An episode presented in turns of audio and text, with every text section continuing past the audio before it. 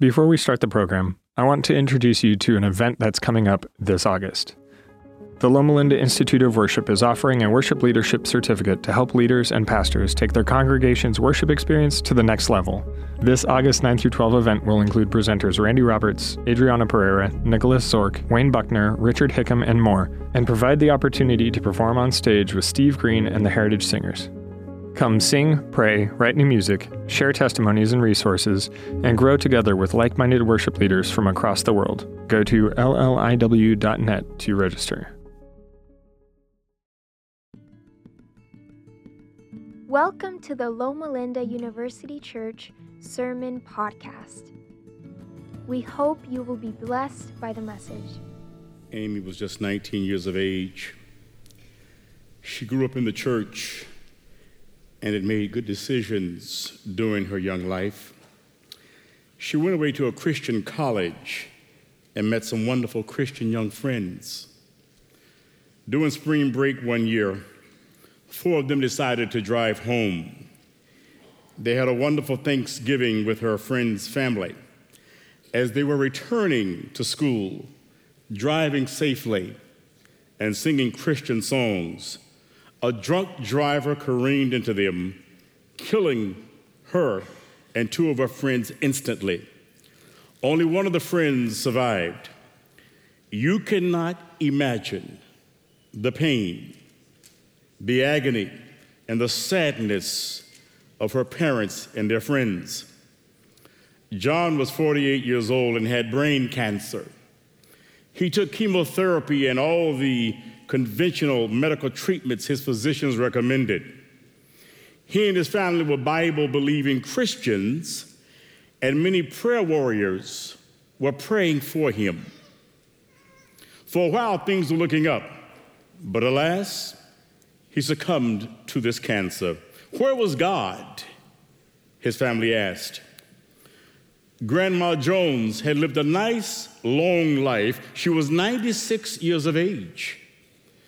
But her body began to break down. Her family was in anguish as they watched her body slowly deteriorate, writhing in pain until she passed away. They wondered why did God allow her to suffer like that. And the stories go on and on of loved ones and friends who have died from accidents, disasters, illness, tragedy, and natural causes. And somewhere in the middle of these scenarios is your story. Somewhere in the midst of these stories is your experience of grief your experience of heartache and pain because of the death of someone you loved very deeply. Practically everyone here today has endured the loss of a loved one or a friend at some time or another, whether the loss occurred five days, five weeks, five months, or even 50 years ago. There is still an element of sadness and heartache. I was speaking to one of our members just a few days ago, and her mom died 30 years ago. And she became emotional just a few days ago when she said, I think about her every day. And grief is something that has to be dealt with. You just cannot bury it. You know, years ago, industrialists thought they could just bury toxic waste and it would go away. We have since learned that it doesn't just go away. Toxic waste creates problems for the environment. It leaks into the water table, contaminates crops, and even kills our animals. Buried grief does the same thing. Raw time doesn't heal anything. Buried pain leaks into our emotional system and wreaks havoc. It distorts our perceptions of life and it taints our relationships. And that contamination happens subconsciously. That's why we encourage those of you who have lost a loved one to participate in our Grief Share program here at the church, which meets twice a year for 13 weeks. It's a great way to get support on your journey to healing. Our next session begins on September 15th. Watch out for the announcements. Healing from losing a precious loved one is a process that takes time and support, not something that you just get over. A friend of mine lost her husband a few years ago. One of her co workers wanted to ask her out for a date. He nervously approached her and uttered the most pathetic pickup line you can imagine. He said, So, your husband has been dead now for three months. Are you over it yet? Well, needless to say, he did not get a date, but he did get a black eye. Well, I'm kidding about the black eye. He should have got the black eye. Author Edgar Jackson properly describes grief this way Grief is a young widow trying to raise her three children alone. Grief is the man so filled with uncertainty and confusion that he lashes out at the nearest person. Grief is a mother walking daily to a nearby cemetery to stand quietly and alone a few minutes before going out to the task of the day. Grief is the silent, knife like terror and sadness that comes a hundred times a day when you start to speak to someone who is no longer there. Grief is the emptiness that comes when you eat alone after eating with another person for many years. Grief is teaching yourself to go to bed without saying good night to the one who has died. Grief is the helpless wishing that things were different when you know they are not and never will be again. Grief is a whole cluster of adjustments, apprehensions, and uncertainties that strike life in its forward progress and make it difficult to redirect the energies of life. Friends, grief is a thief who robs you of those you have loved with no remorse, and no one is immune to it. Death is the final hurrah of Satan, the antagonist and arch enemy of the universe. Death is his greatest victory against human beings, yet it was never intended for the human race. And while we're at this juncture, let's get one fact clear in our minds today God is not the author of death. Someone say, Amen. It was not his will, nor was it ever his intention for any human to suffer the pain of death.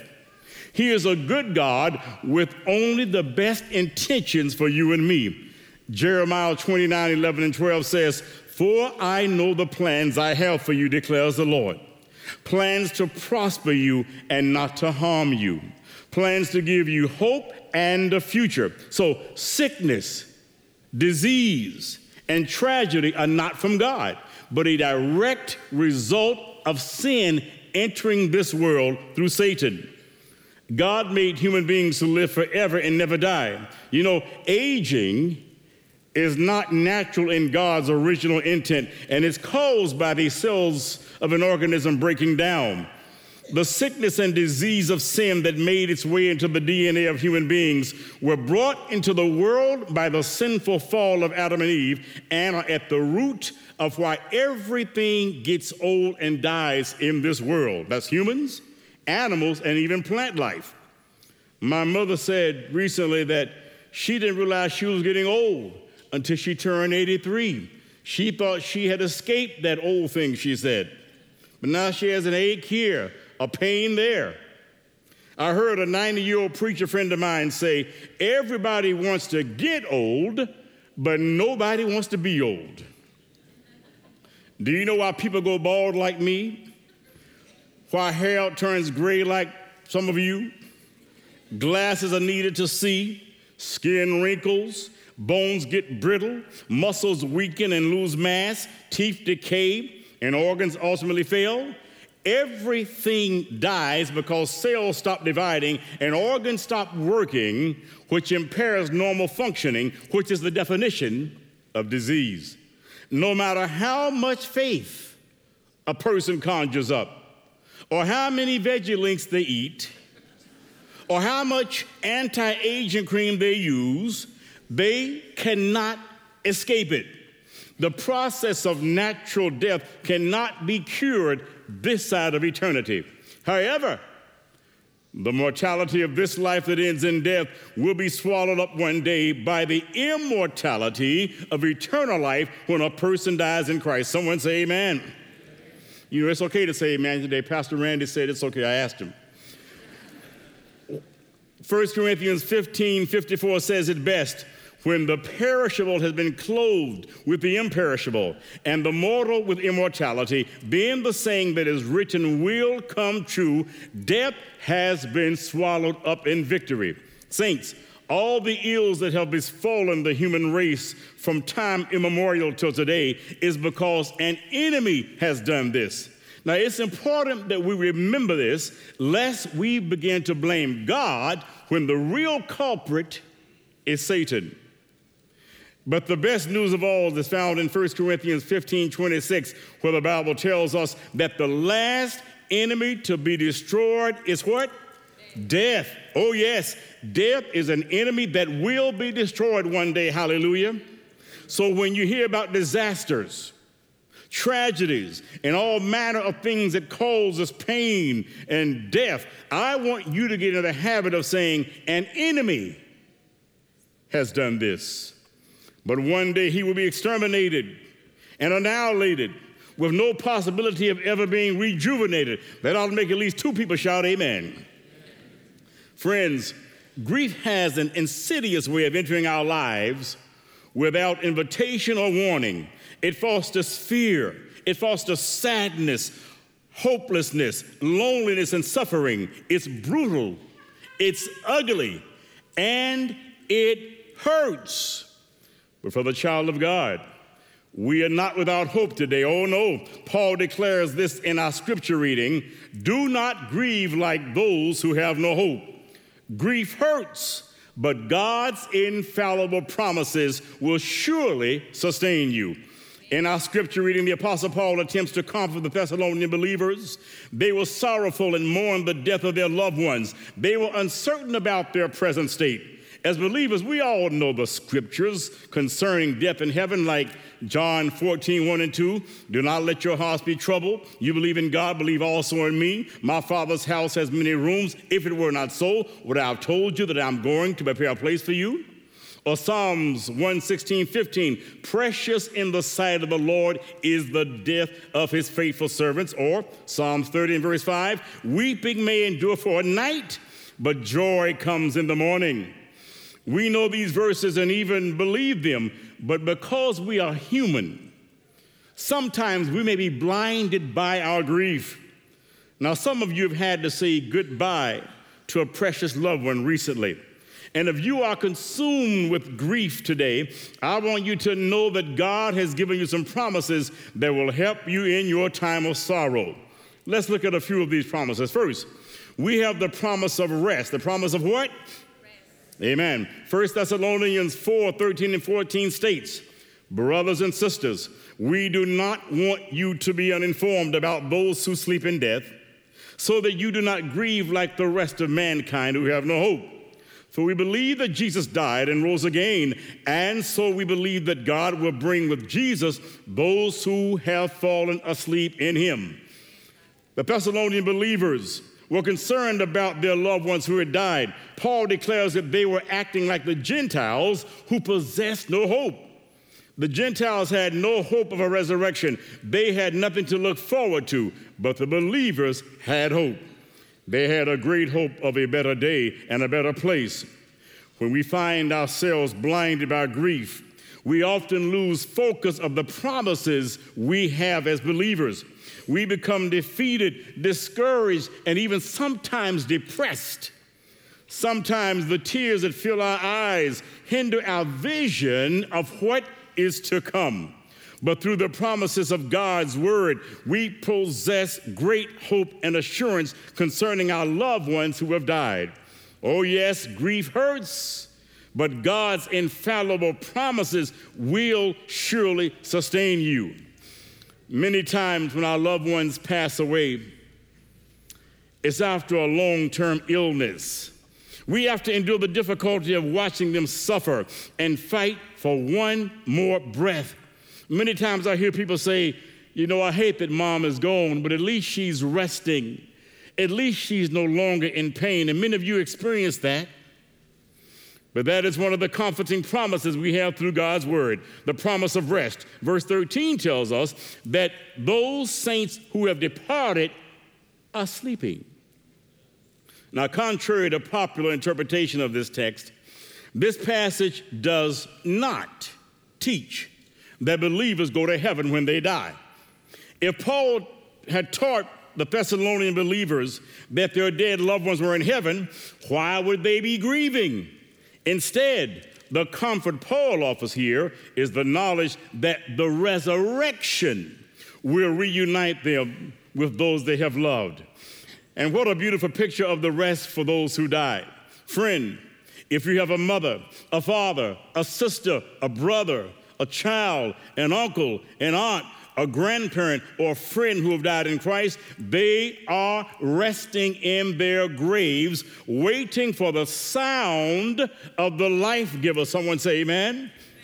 Jesus has overcome death. He has the victory over death and the grave. By our faith in him, we too shall have that victory over death. My grieving friend, Jesus has not only given us the promise of rest, there is another promise for the believer. We have the promise of a return.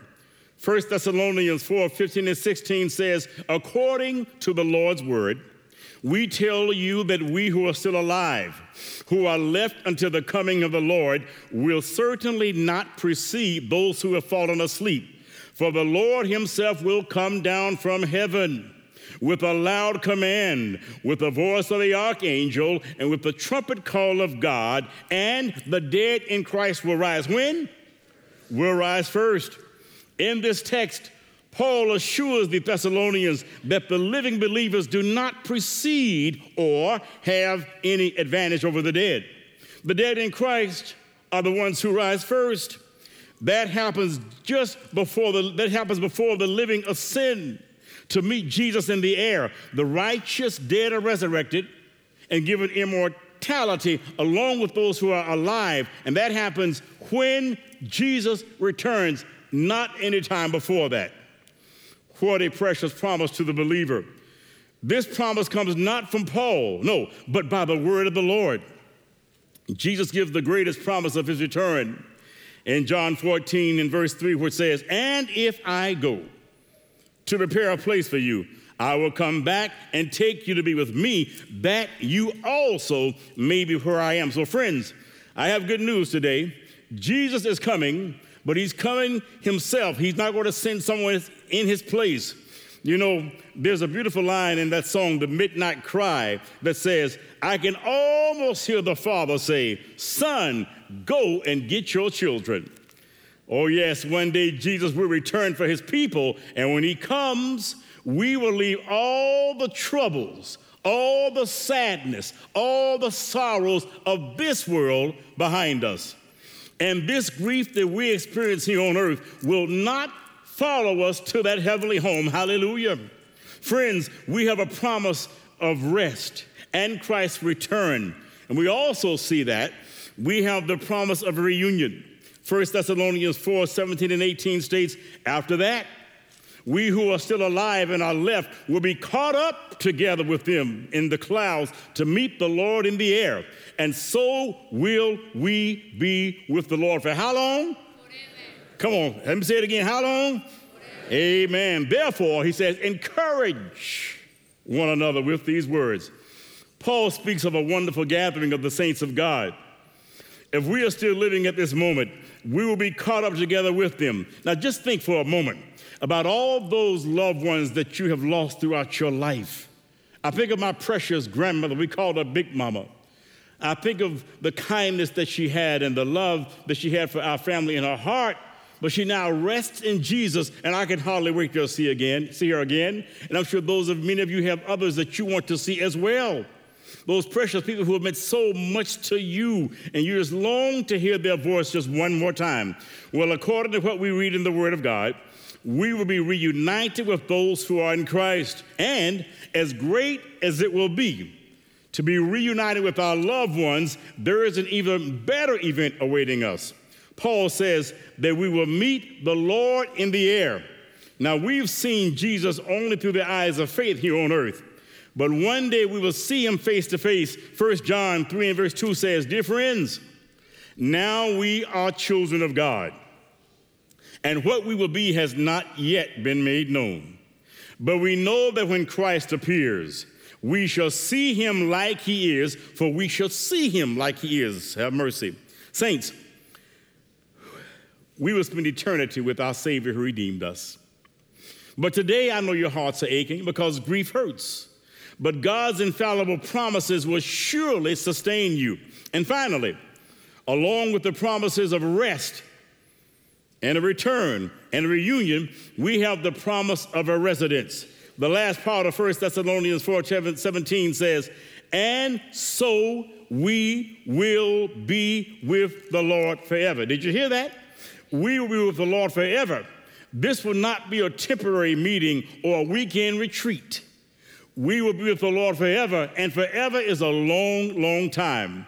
And all what a beautiful residence it will be. The walls are made of jasper. The streets are pure, transparent gold. The gates of this city are made of whole pearls. The foundation is comprised of many precious gemstones. I heard a fable once about a rich man who made it to the gates of heaven. And he didn't want to leave his riches behind. He said, I was too wealthy a man to leave them on earth. So he brought a suitcase of gold bars with him. And when he got to the gate and he saw Peter, he said, Look here, Peter, I, I have something with me. Peter said, What's in your hand? He said, A suitcase. Suitcase of what? You don't need clothes up here. He said, No, no, these are my gold bars. I don't want to leave them on earth. Peter said, Gold bars? We don't, you don't need that here. Up here, we use that for pavement. Have mercy. We are also told of the things that will not be in that place. Revelation 21 4 says, He will wipe every tear from their eyes. There will be no more death, or mourning, or crying, or pain, for the old order of things has passed away. In this world, there will be sickness. In this world, we will experience pain. We will experience death and sorrow and crying. But for those who know Jesus, we have hope today. Hallelujah. Oh, yes, I say to you that grief hurts, but God's infallible promises will surely sustain you. If you've lost a precious loved one, and many of you have, your hearts may still be aching. But I want you to be assured that you're not alone today. Jesus has promised to never leave you or forsake you. Psalms 147 and verse 3 assures you that he heals the brokenhearted and binds up their wounds. Unfortunately, there is no timetable for grief, but you can cling to the promise that God heals broken hearts. What a mighty God we serve. He loves you deeply, even when you may not feel like He does. Even in the midst of your sorrow, He loves you. Even in the midst of your grief, He loves you. Even in the midst of your tears, He loves you. Even when you're left with the question of, why, God? How could this happen to me? He loves you. Even when you're saying, but God, this doesn't seem fair, I don't understand. Even then, God loves you very tenderly and He's enfolding you in His arms and nothing can separate you from his love for you. And one day, one day, one day, hallelujah, a better day is coming. You know, the old Negro slaves in America knew there was a better day coming, which would be when Jesus comes back. And it's reflected in that beautiful spiritual, in that great getting up morning, fare you well, fare you well. In that great getting up morning, fare you well. In other words, they were saying, in that great getting up morning, I'm leaving this place. I'm going to a better place, never more to return. In just a few, few moments, we're going to see the faces of precious loved ones who are now sleeping in Jesus, their pictures are going to bring to your minds wonderful memories of the love and times you shared.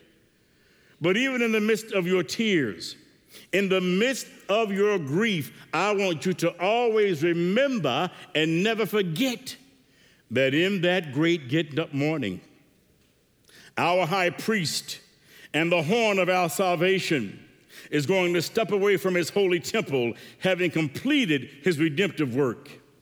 He'll come this time not as a babe in swaddling clothes or as a man of sorrows bearing a cross and wearing a crown of thorns, but as the lion of the tribe of Judah, the King of kings and the Lord of lords, coming to claim his divine birthright and reap the harvest that he purchased with his own blood. In that great getting up morning, with legions of angels in his company, the resurrection and the life will call the children of the first resurrection to wake up from death and receive their victor's crown and the reward of immortality. In that great getting up morning, saints, the alarm clock will not be a buzz in your ear.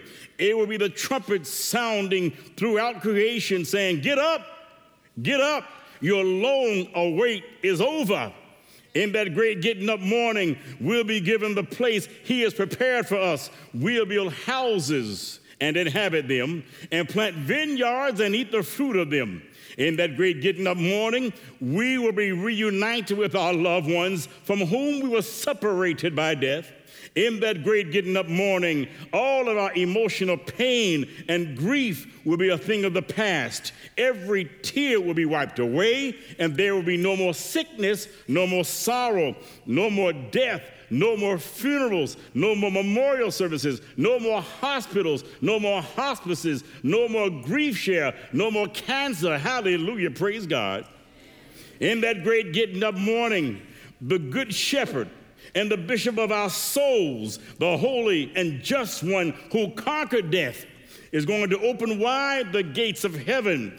Oh, yes, to those who overcame the traumas of this life and won heaven, not by their works, but by washing their robes and making them white in the blood of the Lamb. And finally, in that great getting up morning, we will see our Savior face to face and walk with him side by side, then we will hear the sweet voice of our Redeemer say, Well done, thou good and faithful servant. Enter thou into the joy of the Lord. So, friends, today, today, grief hurts. I know it does. But I implore you to anchor your faith in God's infallible promises. Because his promises, his promises, will surely, surely sustain you. If it's your desire to place your faith in God's infallible promises, no matter what you go through here on earth, I want you to just wave your hand right now.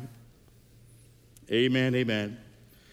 Dear Father in heaven, we have heard your voice, we have felt your spirit. We ask you now to be the comfort that each person who has lost someone dear to them feels right now. We ask that you will be with us now as we watch the slide of these precious souls who have passed on, who rest in Jesus. And Lord, we know that one day all of this will be over and we will live with you forever and ever and ever. This is our prayer in the blessed name of our best friend Jesus. And everyone said, Amen.